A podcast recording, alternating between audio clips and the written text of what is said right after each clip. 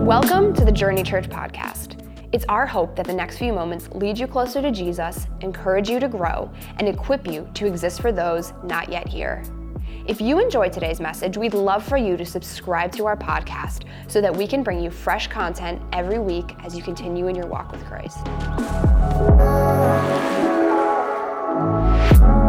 Great to be with you. It's a, it's a good week to be here. I think it's a fitting week, actually. So, if you haven't been here before, we are going through a sermon series called The Good Fight. And uh, the point of the series is there's a lot more going on than you probably understand, spiritual wise. Like, there's not just a physical world, there's, there's a spiritual world. And so I've been breaking that down. And then I said, listen, if you are in a spiritual battle, hopefully you have spiritual weapons. And Paul lets us know about this spiritual weaponry that we have in the book of Ephesians, chapter 6. And he begins to break it down piece by piece. And so for the last five weeks, we've been opening up God's word and digging through each part of that of that armor that he says. And I want to kind of you know refresh your memory of where we've been. Uh, Ephesians chapter six, verse fourteen says, "Stand firm with the belt of truth buckled around your waist." Truth is the very essence of who we are as, as people. We need the truth of God. The Bible says the truth will set us free. Then it goes on to say, and the breastplate of righteousness in place. You're going to protect your heart with God's righteousness. And your feet fitted with the gospel shoes of peace. So we talked about what peace does, the peace that surpasses all understanding. Last week we opened up uh, the, the topic of the shield of faith. He says, in addition, take up the shield of faith with which you can extinguish all of the flaming arrows of the evil one. So here was the point of last week's message. Satan knows where you're going with God, and he wants to do everything he can to keep you from it. So he's going to distract you. He's going to throw situations into your life to take you off course. We have two more weeks, and I think today is fitting. Uh, week number number six in our message series, verse number 17 says, lastly, to take up the helmet of salvation. We're going to talk about the sword of the Spirit next week.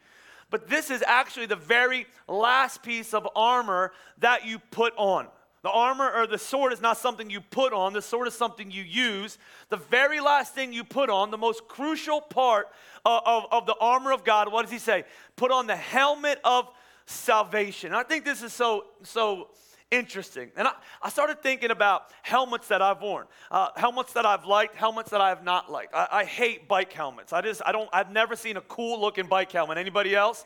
doesn't doesn't exist. I remember when they made it a law when I was a kid. You, somebody, you know, I don't know what happened. 12 years old, you got to wear a bike helmet. And so I'm on my BMX bike with a dorky helmet from, you know, Brad or Jamesway in Pottstown. Looks like a mushroom on my top of my head. And I hated that thing. I hated wearing that type of helmet. But I can tell you one type of helmet that I've always dreamed about wearing that I never actually had the opportunity to because I didn't play the sport, a football helmet. We have any football players in this room?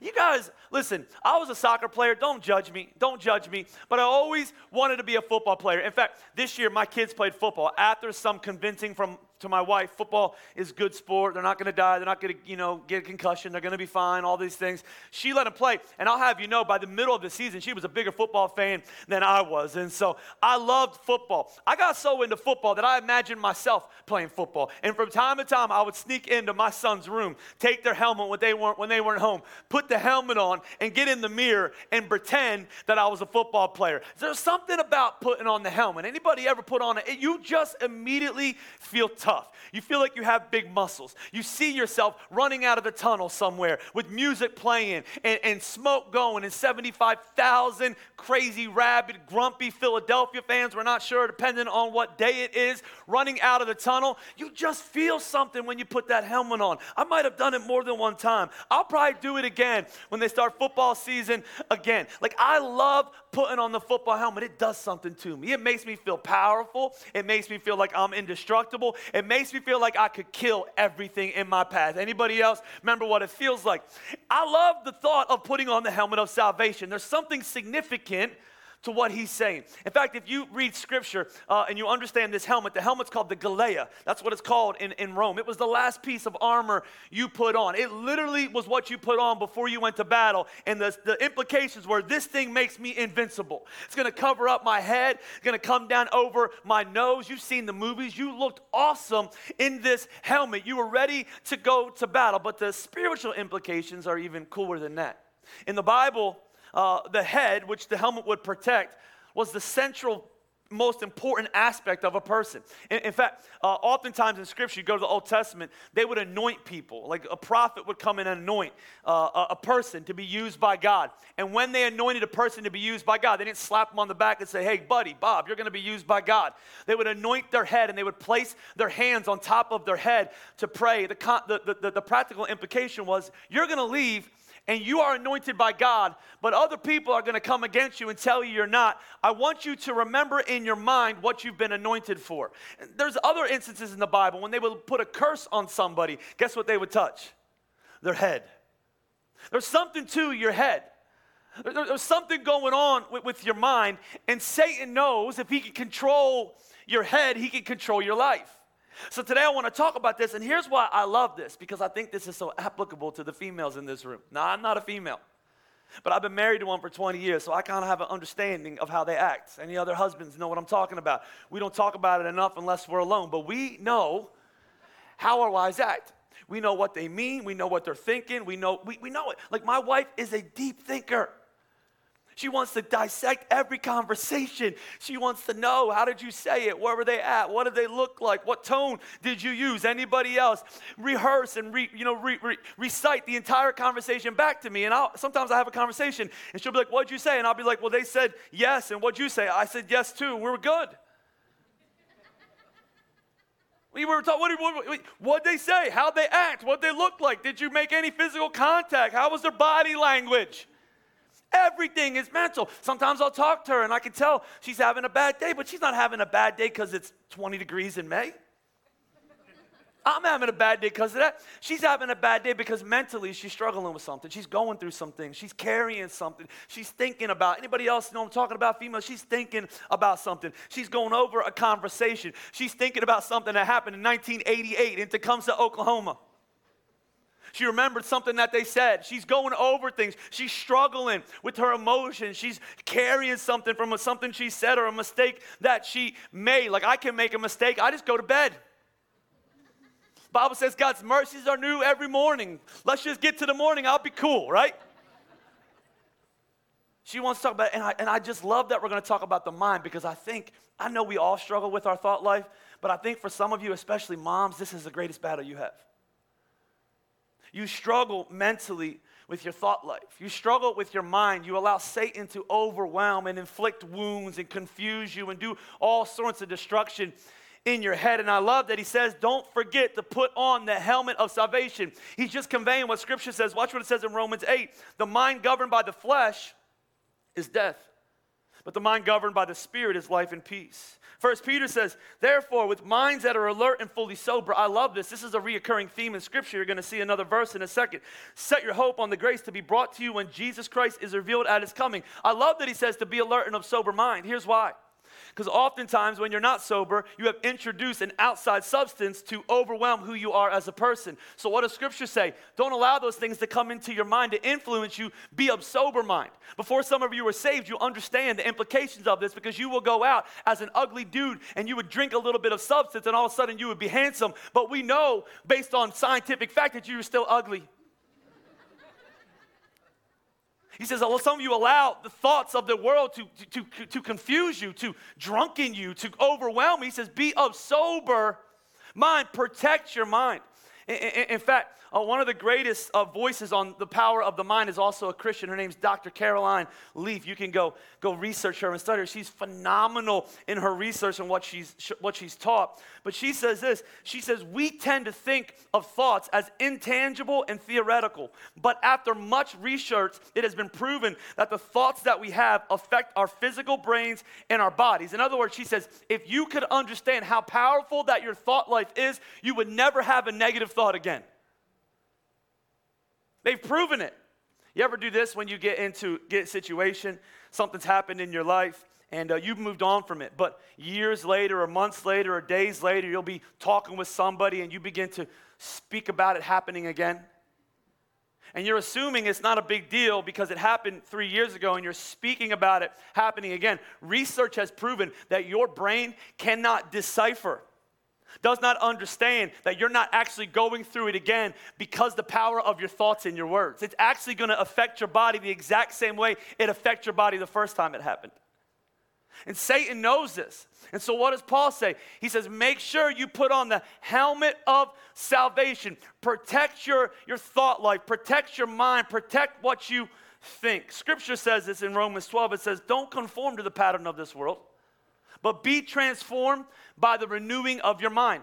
Science calls this neuroplasticity.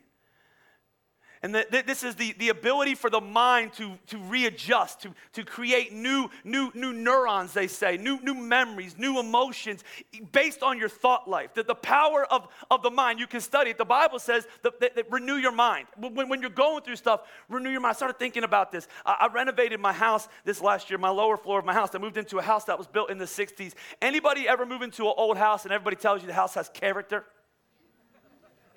That's what people say when the house is old, right? And it had, it had character. It also had smells to it.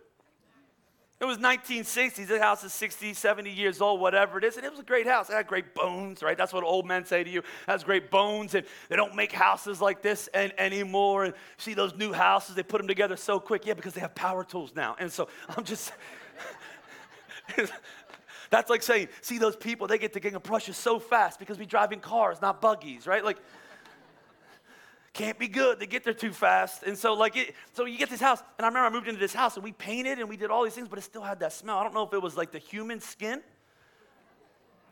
I don't know what it was, but it just smelled. The floor is oak, you know, thin oak wood floor. It just had a, smell. There was no subfloor in the floor. And so no matter what we would do, the basement would just kind of come smell through the, the, floor. And no matter how many times we painted the walls, it just had, had a smell. It just, just was an older house. And then this year, we started renovating the house. And we started tearing the old out and putting the new in. I remember houses that were so old, they didn't put light fixtures in the houses? I mean, 1800s? I mean, what is this? Thomas Edison called. And so, so I, I walked in, I'm like, we got to put lights. So we put lights in and we took the, the ceiling out, which means we put new drywall up. And then we re drywalled a lot of the, the walls that were left. And we tore down a lot of the walls. And we tore down walls. We tore out mouse, mice nests. And we tore out that old, that old wire that's like this big that cannot be safe in your wall. We tore wire out and we put a new floor down. And all, all of a sudden, the more new we put in, the more the old went away. All of a sudden, my house, when you walk into the bottom floor, top floor still has the old house smell, by the way. But the bottom floor feels like a new house, even though it's 60 or 70 years old, because we put so much new into it. And, that's what the Bible is saying. It's not that you've never been through anything, it's not that you've never experienced anything, but through Christ and Scripture and truth, you can renew the mind. It's not a one time thing, it's an everyday reading it, thinking it, meditating on it, repeating it, reading it, meditating on it, thinking it, repeating it. This is what renewing your mind based on research is. And the, po- the problem is, many of us, we have a hard time trying to renew our mind because we can't keep up with the thought life that we need to take captive. That, that's why scripture says in 2 Corinthians chapter number, number 12, Paul says it, or chapter 10, he says, The weapons we fight are not weapons of this world. On the contrary, they have divine power to demolish strongholds. What's a stronghold? A stronghold is a way of thinking that you can't get, up, get away from. A stronghold is a generational curse.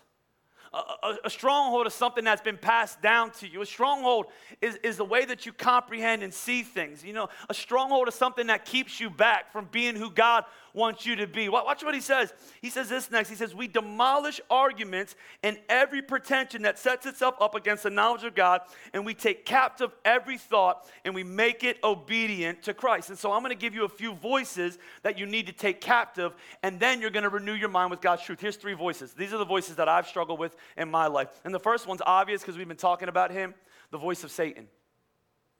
The first voice you need to start taking captive is the voice of Satan. He knows if he can control your thoughts, he can control your entire life.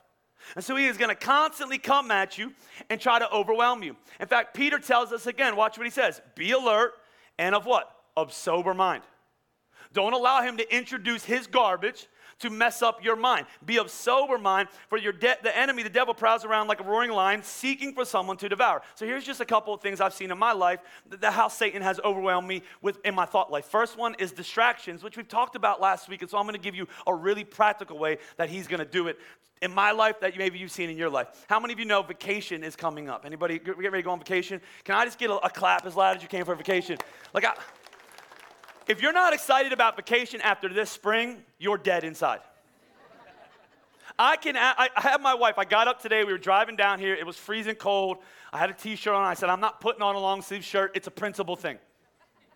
I'm not letting Satan win today. I'm wearing a t shirt. I don't care how cold it is. And so we got in the car. We're driving. It had rained the last two days. I told you about my grass. I didn't mow it on Thursday. I didn't know it was going to rain. And so it's been a thing all week with me. I've been watching it grow. It's laughing at me. It's been a thing. I woke up today, it's still, it's still raining. And so we were driving here, and out on the way, oh, I said, pull out your calendar. I said, tell me how many weeks, confirm with me how many weeks we have till vacation. Because I don't think I can do this anymore. And she said, we have, we have six weeks. I said, no, that's too long. I said, look one more time. She said, we have five weeks. I pulled the car over. I turned the revival music on. I started, and, and I was like, we got five weeks. I was like, I can't wait. So five weeks from now, we're not going. To, I'm going to go on vacation. I'm not even going to be thinking about nobody, nothing. I'm going to get on vacation. We're going to drive down to South Carolina. We're going to spend two weeks down at South Carolina. I love vacation. Anybody else? Vacation's awesome. Vacation is a great excuse to spend as much money as you want to spend. It doesn't matter. You're on vacation. You ever do that? How much money we have? We're on vacation. We'll worry about it when we get home, right? You ever do that? Can we get ice cream? Vacation. Can we go vacation? Want a minute to go off every night? We're going on vacation. I won't think about anything. In fact, every every year on vacation, at some point, I get out I get out my real estate app on my phone and I look at real estate at the place that I'm at, and I think to myself, I wonder if I had to go home. What are taxes here? What school's like? My kids don't need school. Like 14. Like you'll be fine. Anybody else do that? I don't want to go home. And I love vacation because it's not real. You just get to enjoy it. You deal with it when you get home. But I know every year before I go on vacation, something bad's going to happen. Something's going to break. Something's going to blow up. Somebody's going to be mad. Somebody's going to leave the church. Every year, somebody leaves the church right before vacation. I always want to send them an email. I'm on vacation. I don't care, right? but I do. And I know how he works. He wants me to think about it. He wants to overwhelm me. He wants me to focus on it. He wants me to worry about my car, worry about this, and worry about that, and worry about my, you know, my, my, my, my AC blowing up on my house. I remember one year a tree fell on my house on vacation. Like all these things. This is how he likes to work. He wants to hold you captive through distractions, ruining what God is doing in your life. We talked about this last week, but let me just give you a few other thoughts. He likes to overwhelm you with confusion. He likes to point at things and go, This isn't how it's supposed to work. And if God was for you, this wouldn't happen. And if God was working in your favor, He wouldn't allow this. Let me just speak on one more that I think is so fitting, especially for females. He loves to hold you captive with condemnation. One, one, one person said, Satan knows your name, but he calls you by your sin. He knows who you are. He knows you're saved. He knows you're sanctified. He knows you're filled with the Holy Ghost. He knows you're a child of God, adopted into his family. He knows your destination is heaven. He, he knows God is for you, not against you. But he is still, if you're not careful renewing your mind, he is still going to come at you with, with words of condemnation. Maybe you're a mom and you can understand this. You're not good enough. Your Pinterest board doesn't match up. Your house doesn't look right. You're not a good enough mom. You don't get to all their events. You're not in the PTO. Your kids don't, you didn't get enough pictures. You didn't take any pictures of the first T ball game. It's probably because it was the boringest thing in the world. And it's freezing outside. They're gonna hate me when they get older. I didn't give them enough memories. I didn't take care of them enough. I, they got woke me up in the middle of the night for the seventh time this week, and it's only Monday. And I was grumpier than I should have been, and I didn't cook them breakfast enough. Johnny's mom cooks them breakfast every day. I gave them Pop Tarts. And I have to work full time because of this, and I can't do this for them, and I can't. And condemnation, you're not a good mom. They're going to turn out weird. They're going to be broken. They're not going to be as good as this one. You shouldn't be making them do their own wash. They're 16. They should have been doing their wash four years ago, but this is another sermon. You shouldn't be making them, you expect too much, and all this condemnation. I'm just talking to the ladies. I can tell you about the, the it does the same thing to the men, but we, we ignore it a lot of times. He just works us over. And the voice of Satan is just on the attack in our lives. Let me give you another voice that I've, that I've experienced in my own life that I struggle with. I called it the voice of society. You know what I'm talking about? Loved ones, people from your past, siblings, parents, aunts and uncles, grandparents, bosses, teacher. Remember a couple weeks ago, I jokingly said something about how you weren't picked for the fifth grade dodgeball team? And some of you laughed, but it wasn't really a joke. Because you know you don't forget that.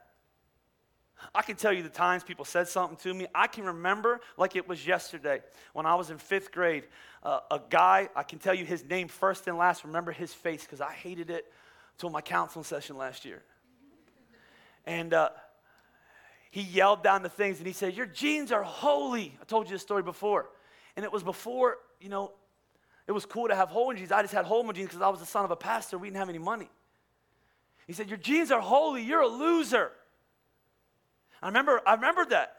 I remember when I got cut in seventh grade baseball from, from, from the Bear Cubs in Boyertown. I should have made it. I was making everything, and I got cut, and I had to play Babe Ruth baseball.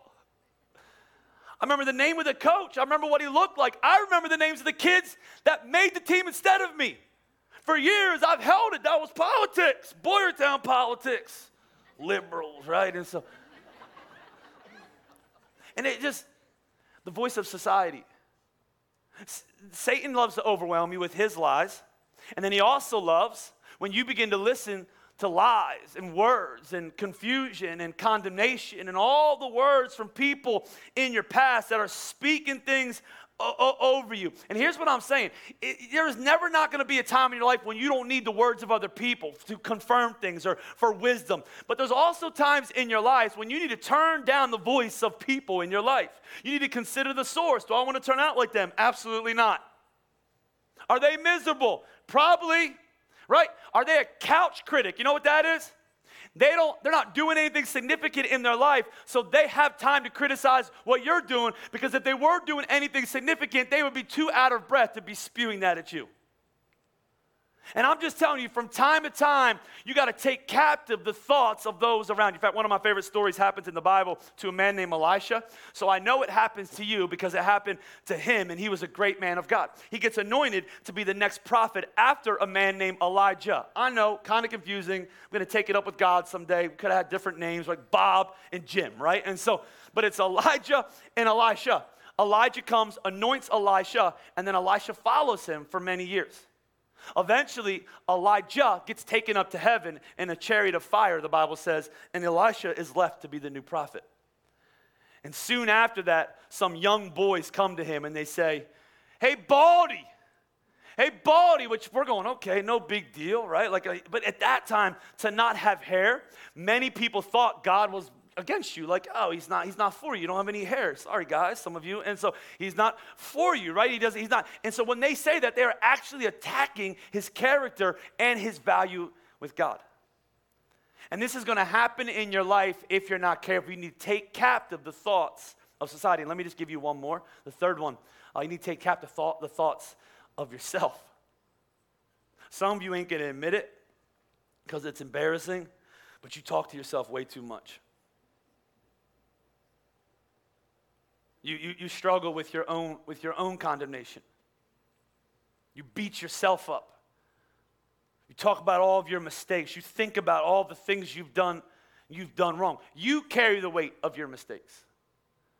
You carry the baggage of your regret. You think to yourself, I should have done better.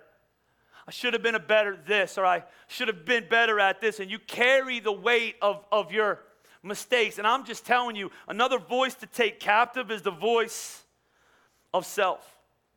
In fact, we, we know that we all struggle with it, and you can see examples of this in Scripture. But my favorite one is remember the story where Jesus feeds 5,000 people with the boys' lunch? You guys ever read that, that story? And uh, the boy says, or the story says, when he does this, he's in the home of one of his disciples named Philip, the hometown. So uh, it's always harder, it's always harder to accept uh, the miraculous and expect the miraculous when you're near home. I don't know if you notice that or not.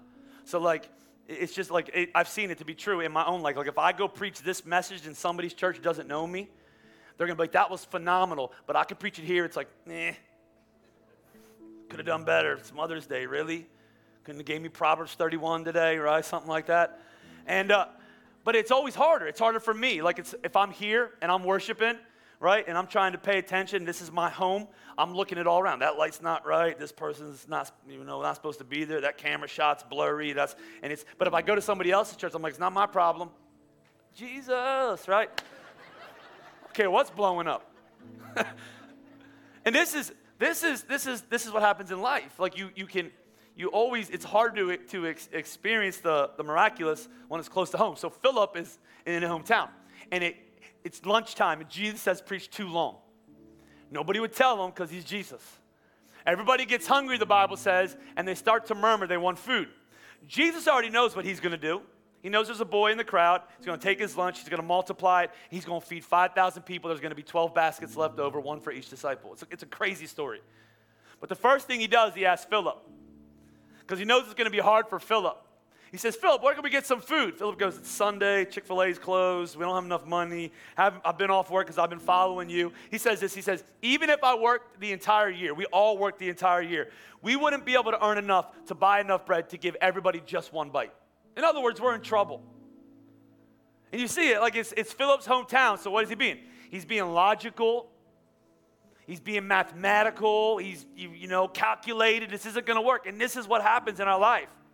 It's always, it's always hardest. It's easy for me, listen, it's easy for me to see the goodness and the grace and the miraculous that God wants to do in other people's lives. I'll talk to them, I'll be like, yeah, your marriage is, is broke, but you know, God can fix that. Yeah, your kids are messed up. God can heal that. You need a job, God can open up a door. But you ever, you ever, it's easier to tell somebody else that, but then you get in a situation you're like, God's not gonna do that for me. I, I, know mathematically it's not gonna work, and uh, calculations say this, and I just wanna remind you of a few things. Listen, God didn't call you because you're logic, the logical choice. He didn't pick you because you're the most qualified. He, he, didn't call you because you have the most spectacular background. And he didn't choose you because you ha- had the highest score on the test.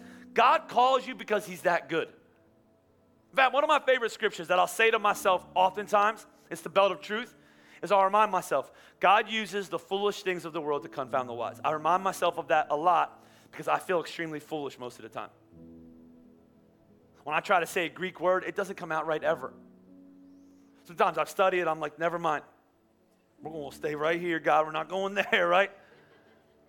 And God uses the foolish things of the world to confound the wise. And so I want, I want to show you what you do instead. You're going to take captive the voice of Satan, other people, your, your, yourself. Watch what he says as, as we get ready to wrap this up.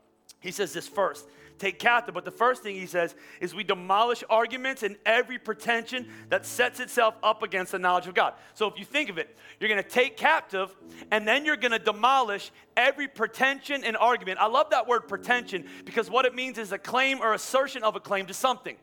So you get in a situation and there's a claim made from, from Satan. There's a claim made from society. There, there's something coming through your head and you're going, I don't know if this is real. You're going to take it captive and you're going to make it pressure. You're going to press it, the present, the pretensions. You're going to put pressure on it and it, surround it with the truth of God. And so I started thinking about this. How does this look? In my house, every once in a while, it was Mother's Day. I was thinking about how much I love my wife and all these things. And in my house, every once in a while, my wife will be there and I'll be there. My boys will be there. And I, I just, I just go over and, you, you know, we're, we're, we're in love 20 years still. And so we fight just like you. And sometimes we have bad moments. But sometimes I just go, man, I love you. And I want to hug her and I want to hold her. I want to squeeze her. And, you know, all the things that husbands try to do. You guys know what I'm saying? And sometimes my kids will go, Ugh, go somewhere else. And here's my reply. My reply is, this is my house. If you don't like it, you leave. But if you're in the room, you're to have to be around this. You're going to see me squeezing. You're going to see me patting. You're going to see me kissing. You're going to see all that going on. Number one, you need to see it because I'm trying to teach you what it looks like to have a godly marriage, and sex and intimacy is part of it. Can I get an amen, right?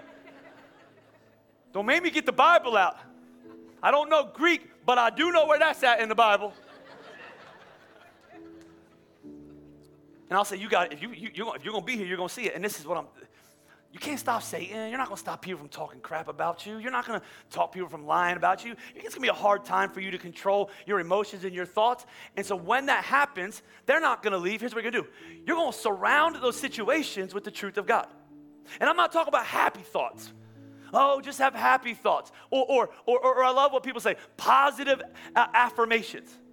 I'm going to speak positive affirmation over myself. No, no. What I'm talking about is biblical truth that is totally dependent on God. You're going to speak that over your life. You're going to take captive and you're going to pressure and, and push down all of the negative talk that comes into your mind because your mind is where everything's won. So I started thinking about my, my life and what if, what if for the next, the next week, the next month, every day, I started to renew my mind. What, what does that look like? And I started, I started writing some power thoughts down in my life based on scripture, which by the way is the core. So I started thinking, what if we did this all week? What if every time you got into a fight? What if every time you got into a stressful situation? What if every time you started feeling overwhelmed, uh, unloved, unimportant, not significant? What if every time, instead of allowing Satan and other people to influence you, you began to think and speak truth? And so it would sound something like this Psalms 139 says, I'm remarkably made. I am remarkably made. Psalms 8 says, I'm more than a conqueror. Deuteronomy 31 says, I'm strong and courageous. Second Corinthians says, I'm not who I once was, I am forgiven. Philippians 1 says, I will unashamedly live for God and not man. Psalm 71 says, I will not be led astray. God is always guiding me. Proverbs 3 says, I will not depend on my own understanding. Romans 8 says, God is intentional with my life. All things are working for my good. Deuteronomy 20 says, God is not punishing me, He is fighting on my behalf. Jeremiah 29 says, I have a future filled with hope. 2 Timothy says, Fear does not hold me captive.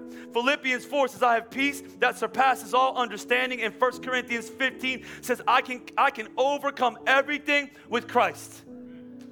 So let's just imagine it for a second. Go back to that tunnel. Everybody stand up with me all over this house. Stand up with me in Montgomeryville. Just stand up. Come on, I'm not going to make you do anything weird. Or a little weird, maybe, but not weird. And let's just imagine ourselves. Some of you, you, you, you need a helmet. You just, some of you, your kids have a lacrosse helmet at home, a batting helmet, something like that. You just need to go put it on. And, and what if you would just envision yourself every day you began to speak something like that. You take out all the Bible references that are needed because that's truth and you just say it. I'm remarkably made. I'm more than a conqueror. I'm strong and courageous. I'm not who I once was. I'm forgiven. I will unashamedly live for God, not man. I will not be led astray. God is always guiding me. I'm not going to depend on my own understanding. God's intentional with my life.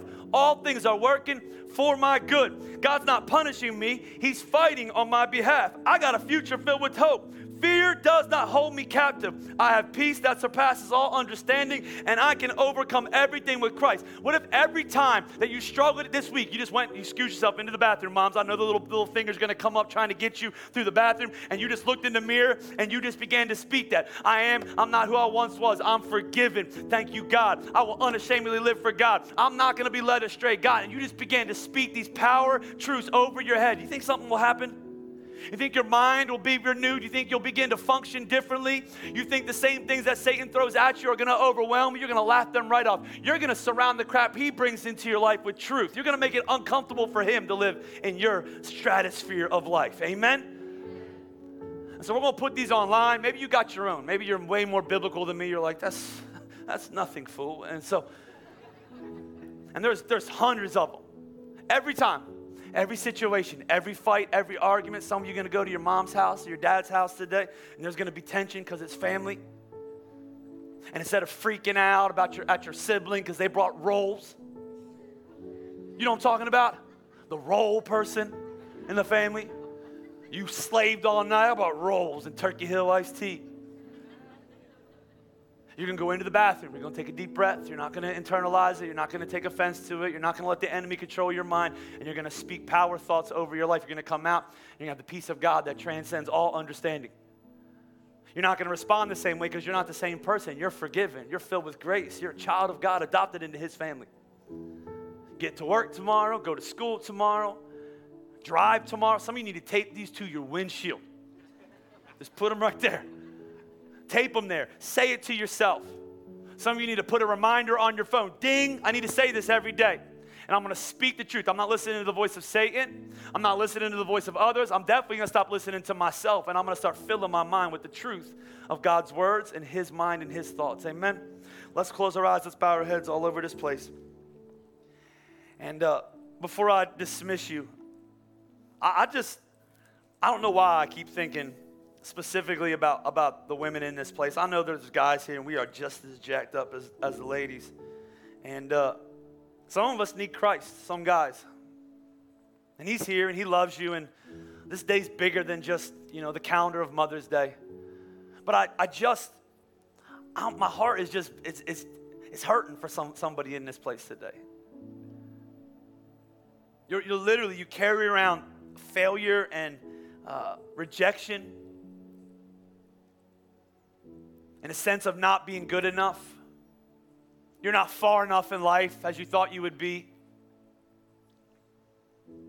You haven't hit those milestones you thought you would hit. You failed more times than you'd like to say it, and you just are overwhelmed with life, specifically a female in this place. And all those things you're hearing, they're not true. They're not true. There's a God that loves you.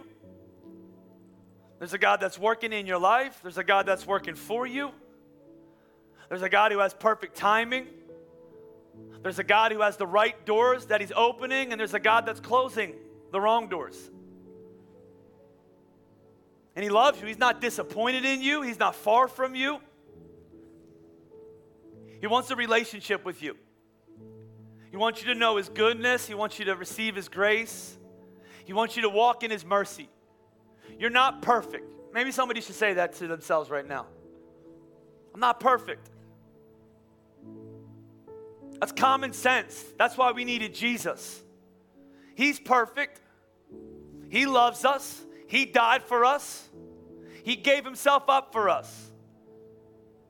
Now it's through his death, burial, and his sacrifice that we get to have a relationship with him where we rest on his grace and we receive his forgiveness.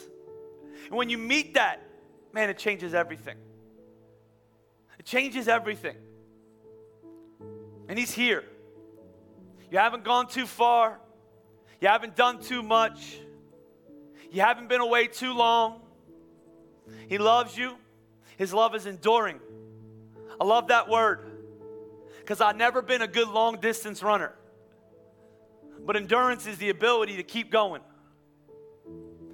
So some of you need to realize you've been running and you've been struggling and you've been suffering and you've been overwhelmed. But if you would just stop and turn, He's right there with you. He wants to guide you, direct you, love you, encourage you, strengthen you.